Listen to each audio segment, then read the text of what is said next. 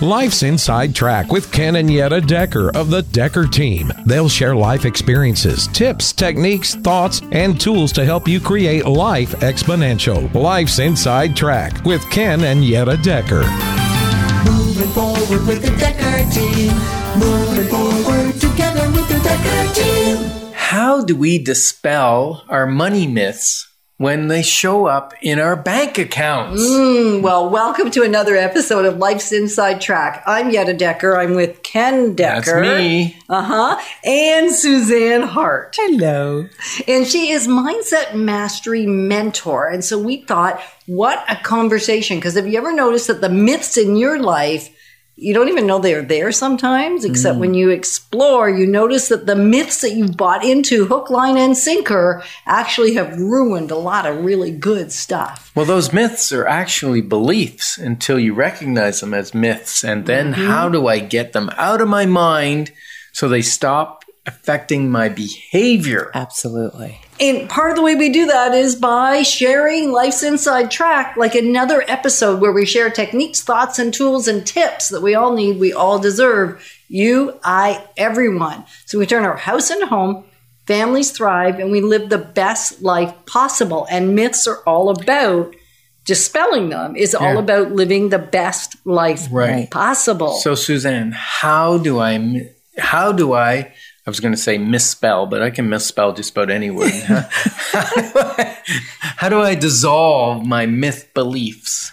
Well, first of all, you have to know they exist. Okay. And for many of us, we relate to our myths as truths.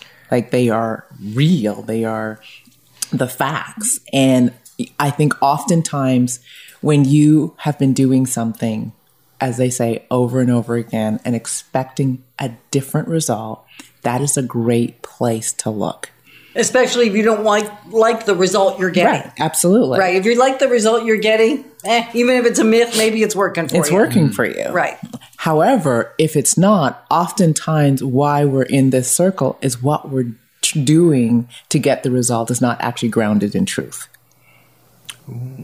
It's a lie. Okay. So, So, can we talk about a specific example of a money myth? Because this whole conversation is about having a guide on the journey Mm-hmm. to help to dispel the myths, because often in and of ourselves, we can't see them.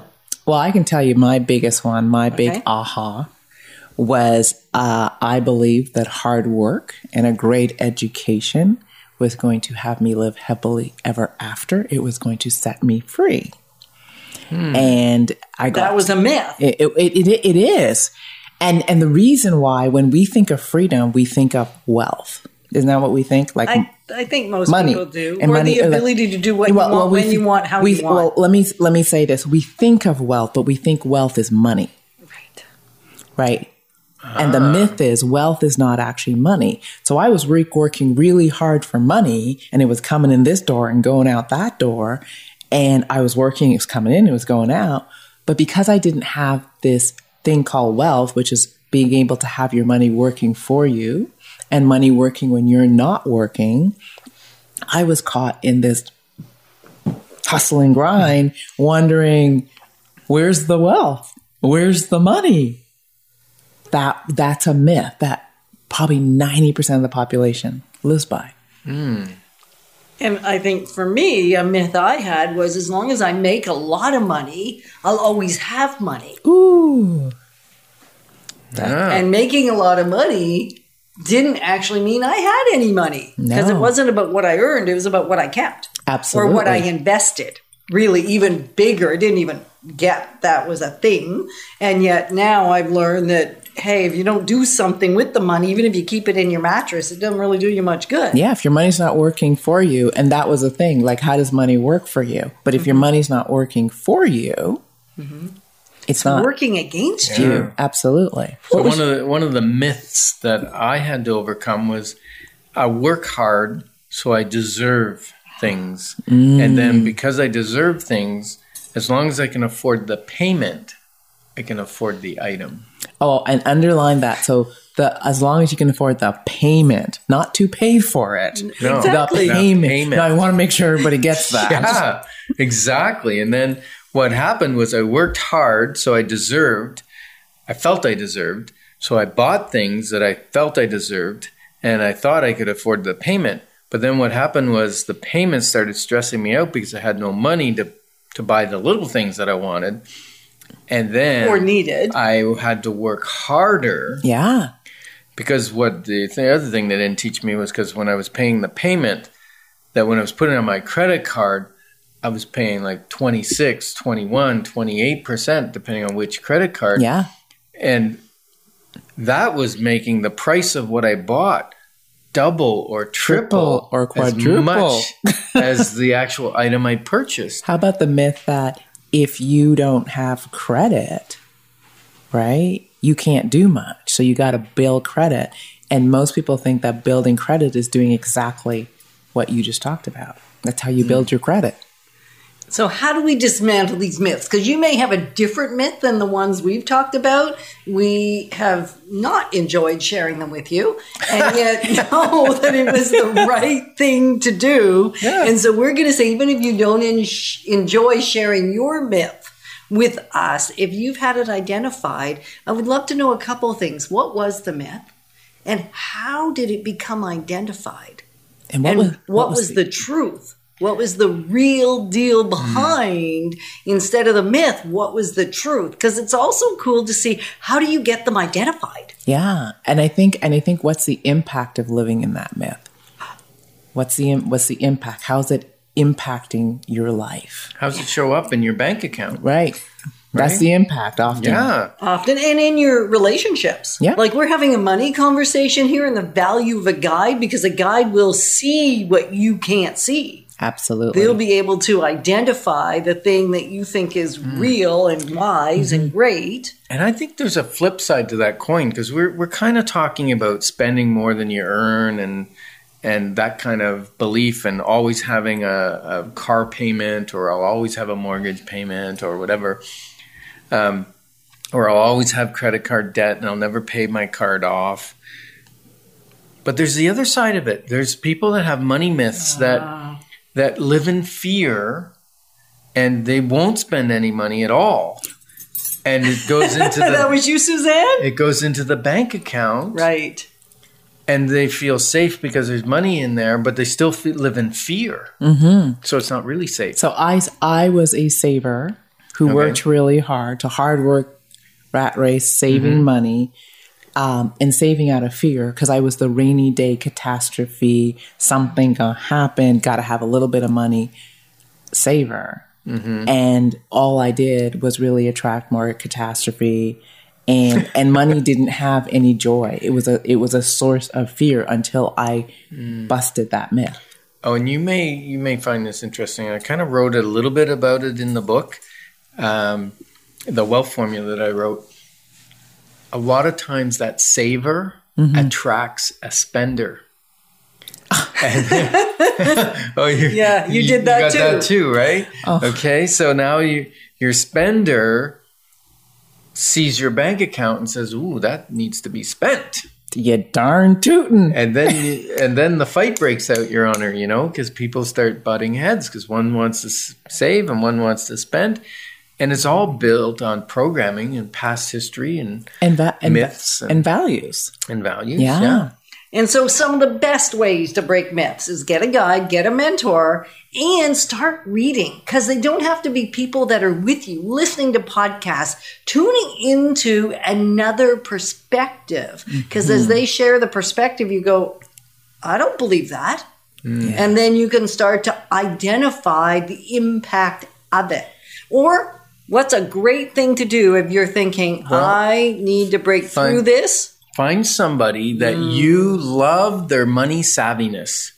They they seem to have it put together. Not the person with the most expensive cars that's that's you know trying to work overtime to pay for them but find somebody that has money savviness ask them out to lunch and prepare your questions in advance. Mm-hmm. Value their time and by the way pay for lunch what does the kitchen table setting my mindset really mean? we've set actually the table for you because we've recorded well over 300 episodes. How about over 503? okay, that's a good number too. and they're they're stored like on YouTube and CHRI channel and all over the place so that you can access them whether you're at home, at the office, in the car, anywhere on the go. And there's valuable information. Some of it. Yes.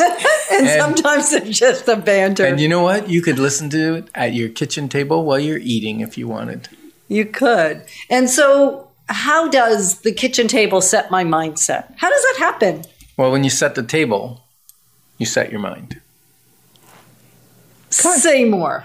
Kinda. Well, Kinda. because when you set the table, you generally put place settings for those in your life.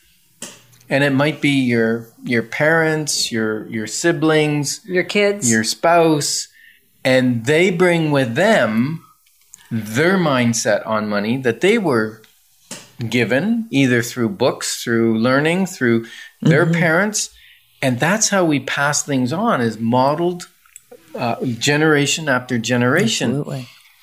and around the kitchen table and conversations about money is where things and i don't know about you suzanne um, money was not talked a lot about in my family. We didn't talk about if we were struggling to pay the bills. We didn't talk about why it was Kraft dinner this day and and uh, steak another day Uh, we didn't talk about money either and we didn't talk about money in terms of the good things my mother did nor did we talk about the struggles so money was just this non-existing conversation which is still then what we learned around the kitchen Yeah, table. absolutely. Like either You what was talk about said or what wasn't said. And think about it how many people have the mindset that money is something you keep close to you? You don't mm-hmm. talk about it. If you're struggling, you just struggle in silence. You don't go ask someone. So so we don't actually get the information that we need because what's modeled around us is we don't talk about money. And imagine we go to the bank with no conversation prior. And Yeah. that's often the first conversation that people have. And then the banks are mostly willing, as long as you're good at, as long as you have a decent credit score. Like here we are again. It's determined by the banks, really, whether I'm credit worthy. And if I'm making decent money and I have no record of not paying my bills on time, then I can get access to a ton of credit. Well, I think the thing for us to remember is the bank is in the business of lending and making money. And it's not to it's not a bad thing. No, it's that's a great that's thing. business. So they lend you money at a certain interest rate and they make their money based on how long you take to pay and how long you don't take to you don't pay. And so that's the name of the game. I think what what most of us don't have because we don't have the education and the mindset, we don't know actually how to play the game when we go to the bank. We don't know the, the rules of engagement. And if we're learning the rules of the game from them, mm-hmm. then they're set up for them to win, not so much me. Yeah, because that because that's their that's their that's their role. So I I think you know when we're talking about the kitchen table, we're actually talking about being proactive and knowing that a mindset is what we teach we decide to teach and impart on someone. Oh, uh, for me, mindset is insight and knowledge that you pass on in a very- in a very intentional way. And I think most of us got our mindset by default. Right. And then we go on autopilot based on the mindset Yeah. that we have. So things like I picked up from my family was we can't afford that. That takes real money to own that. I thought, well, what kind of money do we have? We might Well, have monopoly money. Money doesn't grow on trees. Money doesn't so- grow on trees. Yeah. You've got to work hard for it. Okay. Yeah, absolutely. Yeah, money is the Root of all evil. Mm-hmm. And then we hear things like, you know, the filthy rich, the the you know, they're they're not honest. They, you know, They're we greedy. hear greedy. So we're and and so here we are. Think about it. Because your mind, my mind, and your mind will not move towards something we don't believe in or we think If we don't believe, we're or or we don't think is good. So mm-hmm. here here are people going, I want to be wealthy, I want to make money, I want to have all these good things, but our programming, our subconscious mind is going filthy rich. you're dirty.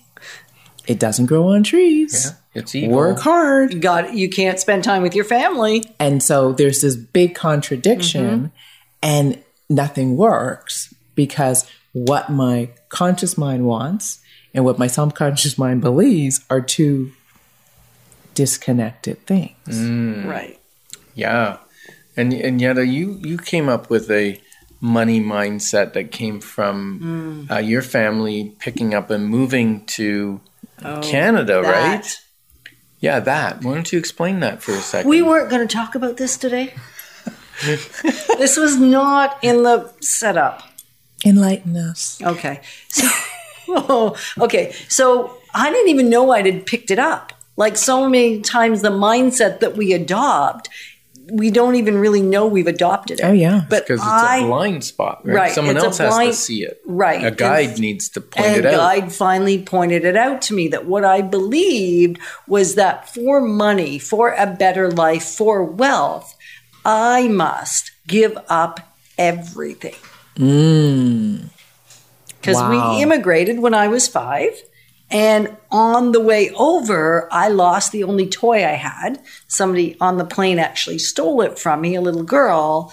And so I never had my doll when I got to Canada. So not only did I give up my family and my language and my understanding and my smartness, because that disappeared too, and my playtime and mm-hmm. my fields and my wildflowers, I gave up my only toy and I had to give up everything Ooh.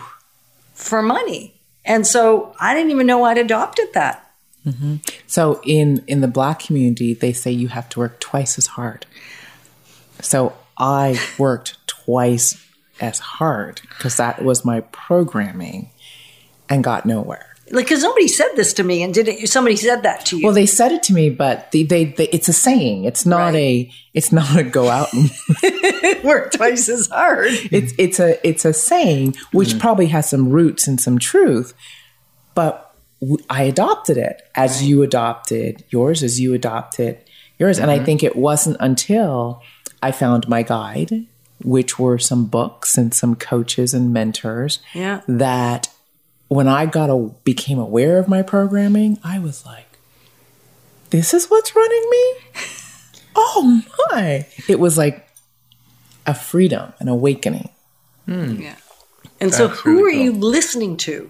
Who? What are the voices from the past that you're listening to that were happening around the kitchen table that maybe aren't serving you? Who are you listening to from a book perspective? We all have our favorites, and we brought some of our favorite books today, and some of those early books that shifted the mindsets that weren't working. I think we're only going to have time to like share one. Uh, my first wealth book was The Wealthy Barber. And one that really shifted it for me was Master Your Money God's Way. Oh, and mine was Secret of the Millionaire.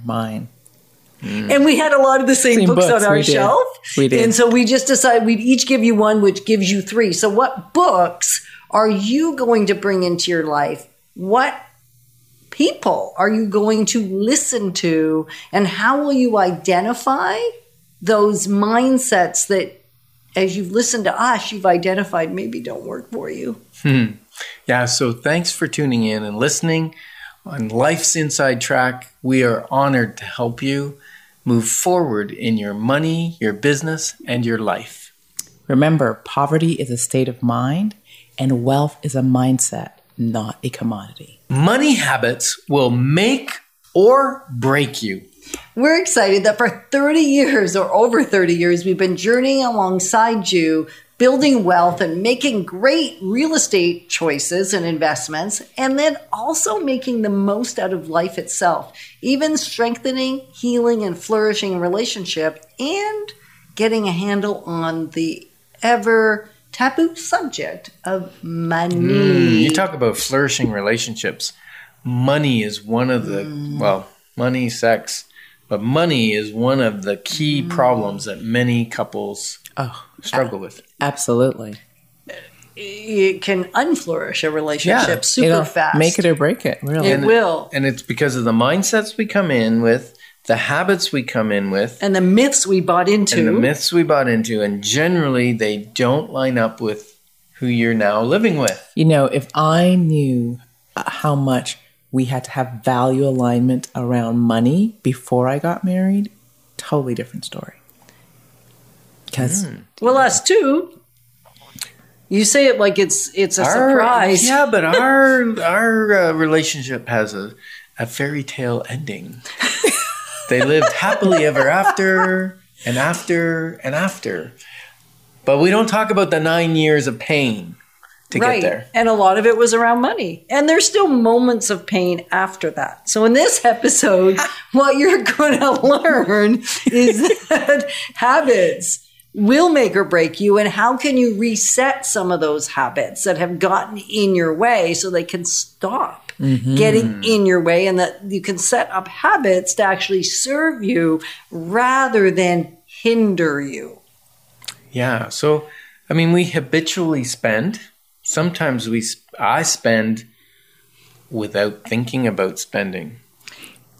Uh-huh. You know, that loonie, that toonie, that bag of chips, that whatever, that coffee. I don't mm-hmm. drink coffee, but that tea or that hot chocolate, um, that donut or croissant or whatever it is, right? It's spent mindlessly because it's a habit to not really track my five dollars or my ten mm-hmm. dollars or whatever, uh, because loonies and toonies was the biggest downfall for a lot of people because it's just coins. Yeah, and people discard it, and that's like I think that's why the government did it.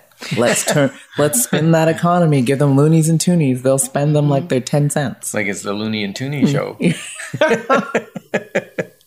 And there's something you've said that really inspired me to see habits a little bit differently, Suzanne. And that is habits. You want to choose your habits around money before you have a ton of money. Absolutely. Expand on that. Absolutely. You know, oftentimes we think that it's when I get money, I'm going to I'm going to start saving, I'm going to start like tracking my money. However, th- those habits that you're not doing are what are standing in the way of you getting money. So, what I learned is that the habits have to be in place before the money comes. Because otherwise, I don't do good with the money when it comes. comes. And most people think, well, when I have money, I'll start to donate. When I have money, I'll start to tithe. When I have money, mm-hmm. I'll start to save. Well, if you're not in the habit of it, you won't do it. And think of all the people who had the small paycheck and they said, when I get a bigger paycheck, I'm going to start saving. And then they get the bigger paycheck and they're spending because their the habit of spending expands. And then they go, well, when I get another raise, I'll start saving but they're not in the habit of it. So the time to start is when you have no money. So much easier. Oh my goodness. right? And for us, we didn't do that. We almost lost everything a few times. We consolidated and consolidated. I say four, Ken says three. It was just a lot of times. and I put I put horrible things out of my memory. I know, which is awesome. I love the Pollyanna perspective. It's good. And yet, when we would consolidate, all it did was give temporary relief. 'Cause the and once the pain change. was gone, we went back to our good old habits. And so the mm-hmm. next time we'd go to consolidate, mm-hmm. we were worse off than we were the time before. Absolutely, because the habit never went. A, what didn't change. You just you just put a temporary band aid on something that was on Right. And, and then it's almost like the habit multiplied. Now, Suzanne, you got a book in front of you called The Secret of the Millionaire Mind or Secrets of the Millionaire Mind. Great book. I, I Mm-hmm. Oh, bought yeah. a case of them and gave them to all kinds of people. Me and you read them. both. you And- and me and me, Oh. both, three of us. This of one has a CD in it. I don't think I, mine had a CD. I'm, Wow. I'm special, Ken. Um, and one of the things I learned in here was the, the jars, Mm-hmm. and it was about putting a, a saving jar, a giving jar, a charity jar, a um, Fun jar. fun jar, and different jar. things like that. And that really helped me, and it helped my kids because we set up jars for our children. Yeah. and then they grew in the habit of of putting those habits in place before they started making a lot of money. That certain amount is going to go into Yeah. savings, Tithing. and one of the th- mindset changes that I needed to do because when I was brought up, a savings account was so that you could spend it. So if I if I got a savings account, then I would buy a bike or I would mm-hmm. buy a car or I'd buy something that I wanted, a big screen TV or whatever from my savings. but I was never taught to have a wealth building account. Right. And that was the same thing for me. So what reading this book did for me was it established a, a wealth building account or my nest egg account, never touch it. My long term savings account, which was for big things. But the account that you and I confuse for savings or often confuse for savings is what they call the play account. And the mm-hmm. play account is the money that you get to spend on whatever floats your boat and and and the part of it is to move us from a scarcity mindset to an abundance mindset to reset our thermostat he says so i know for myself when i first started that account it was uh, i think i had $10 in it because i was starting over right? So i had $10 easy to go below $10 i could do that in a you know i think it was $2 actually when i started go buy an ice cream. Woo! God, right? When I when I started earning some significant money, I'll never forget. I had all this money, and you're supposed to go spend it once a month. And so I had some significant money to spend, and I went shopping, and I went on a major shopping spree, like a few thousand dollars. I got home, and I had like pure anxiety because I'm a saver, and my thought of spending money for fun was little. And but what he said was 10% of your income you get to spend. Well, it was 10% of my income at that time. And so when I went and spent it, The and heart. that was my conditioning, my mindset, my habits at play. And that was what I had to work on in order to get to my next level of earnings, my next level of investing, my next level of everything yeah. else. Talk talk to me a bit about that because that that's a abundance mindset, spending a certain percentage, mm-hmm. and it's important to be able to expand. You said your thermostat, your your your thought around how much can I earn? Mm-hmm. How do I earn? Mm-hmm. Because the reality is, is you and I will never out earn our identity. We will never outgrow our, we will never outperform our identity. So if I have a perception of myself, I have a, a, a mindset of who I am and what people who look like me do, until I shift that identity or expand it, even if I want something bigger, I may get it and lose it because my identity, the way I see myself in the world, hasn't changed. So, Wow, that's powerful. so And we see that with lottery winners all, the time. all all the that's time. That's the one that comes to mind Right, that's immediately a- because it's a big chunk and because you think, they they haven't grown, they haven't done the work to grow into that new identity. yeah. Mm-hmm. Yeah. So how do you change these things? one, One by yeah, one. one, and then one, and then one, and doing it in community makes it easier. Absolutely. Yeah, bringing it out into the light, talking about it, talking with others. It's not taboo. Actually, the Bible has it more than any other subject talks about money. So we're grateful to be your partners on the journey of wealth and wisdom. Moving forward with the Decker team. Moving forward together with the Decker team.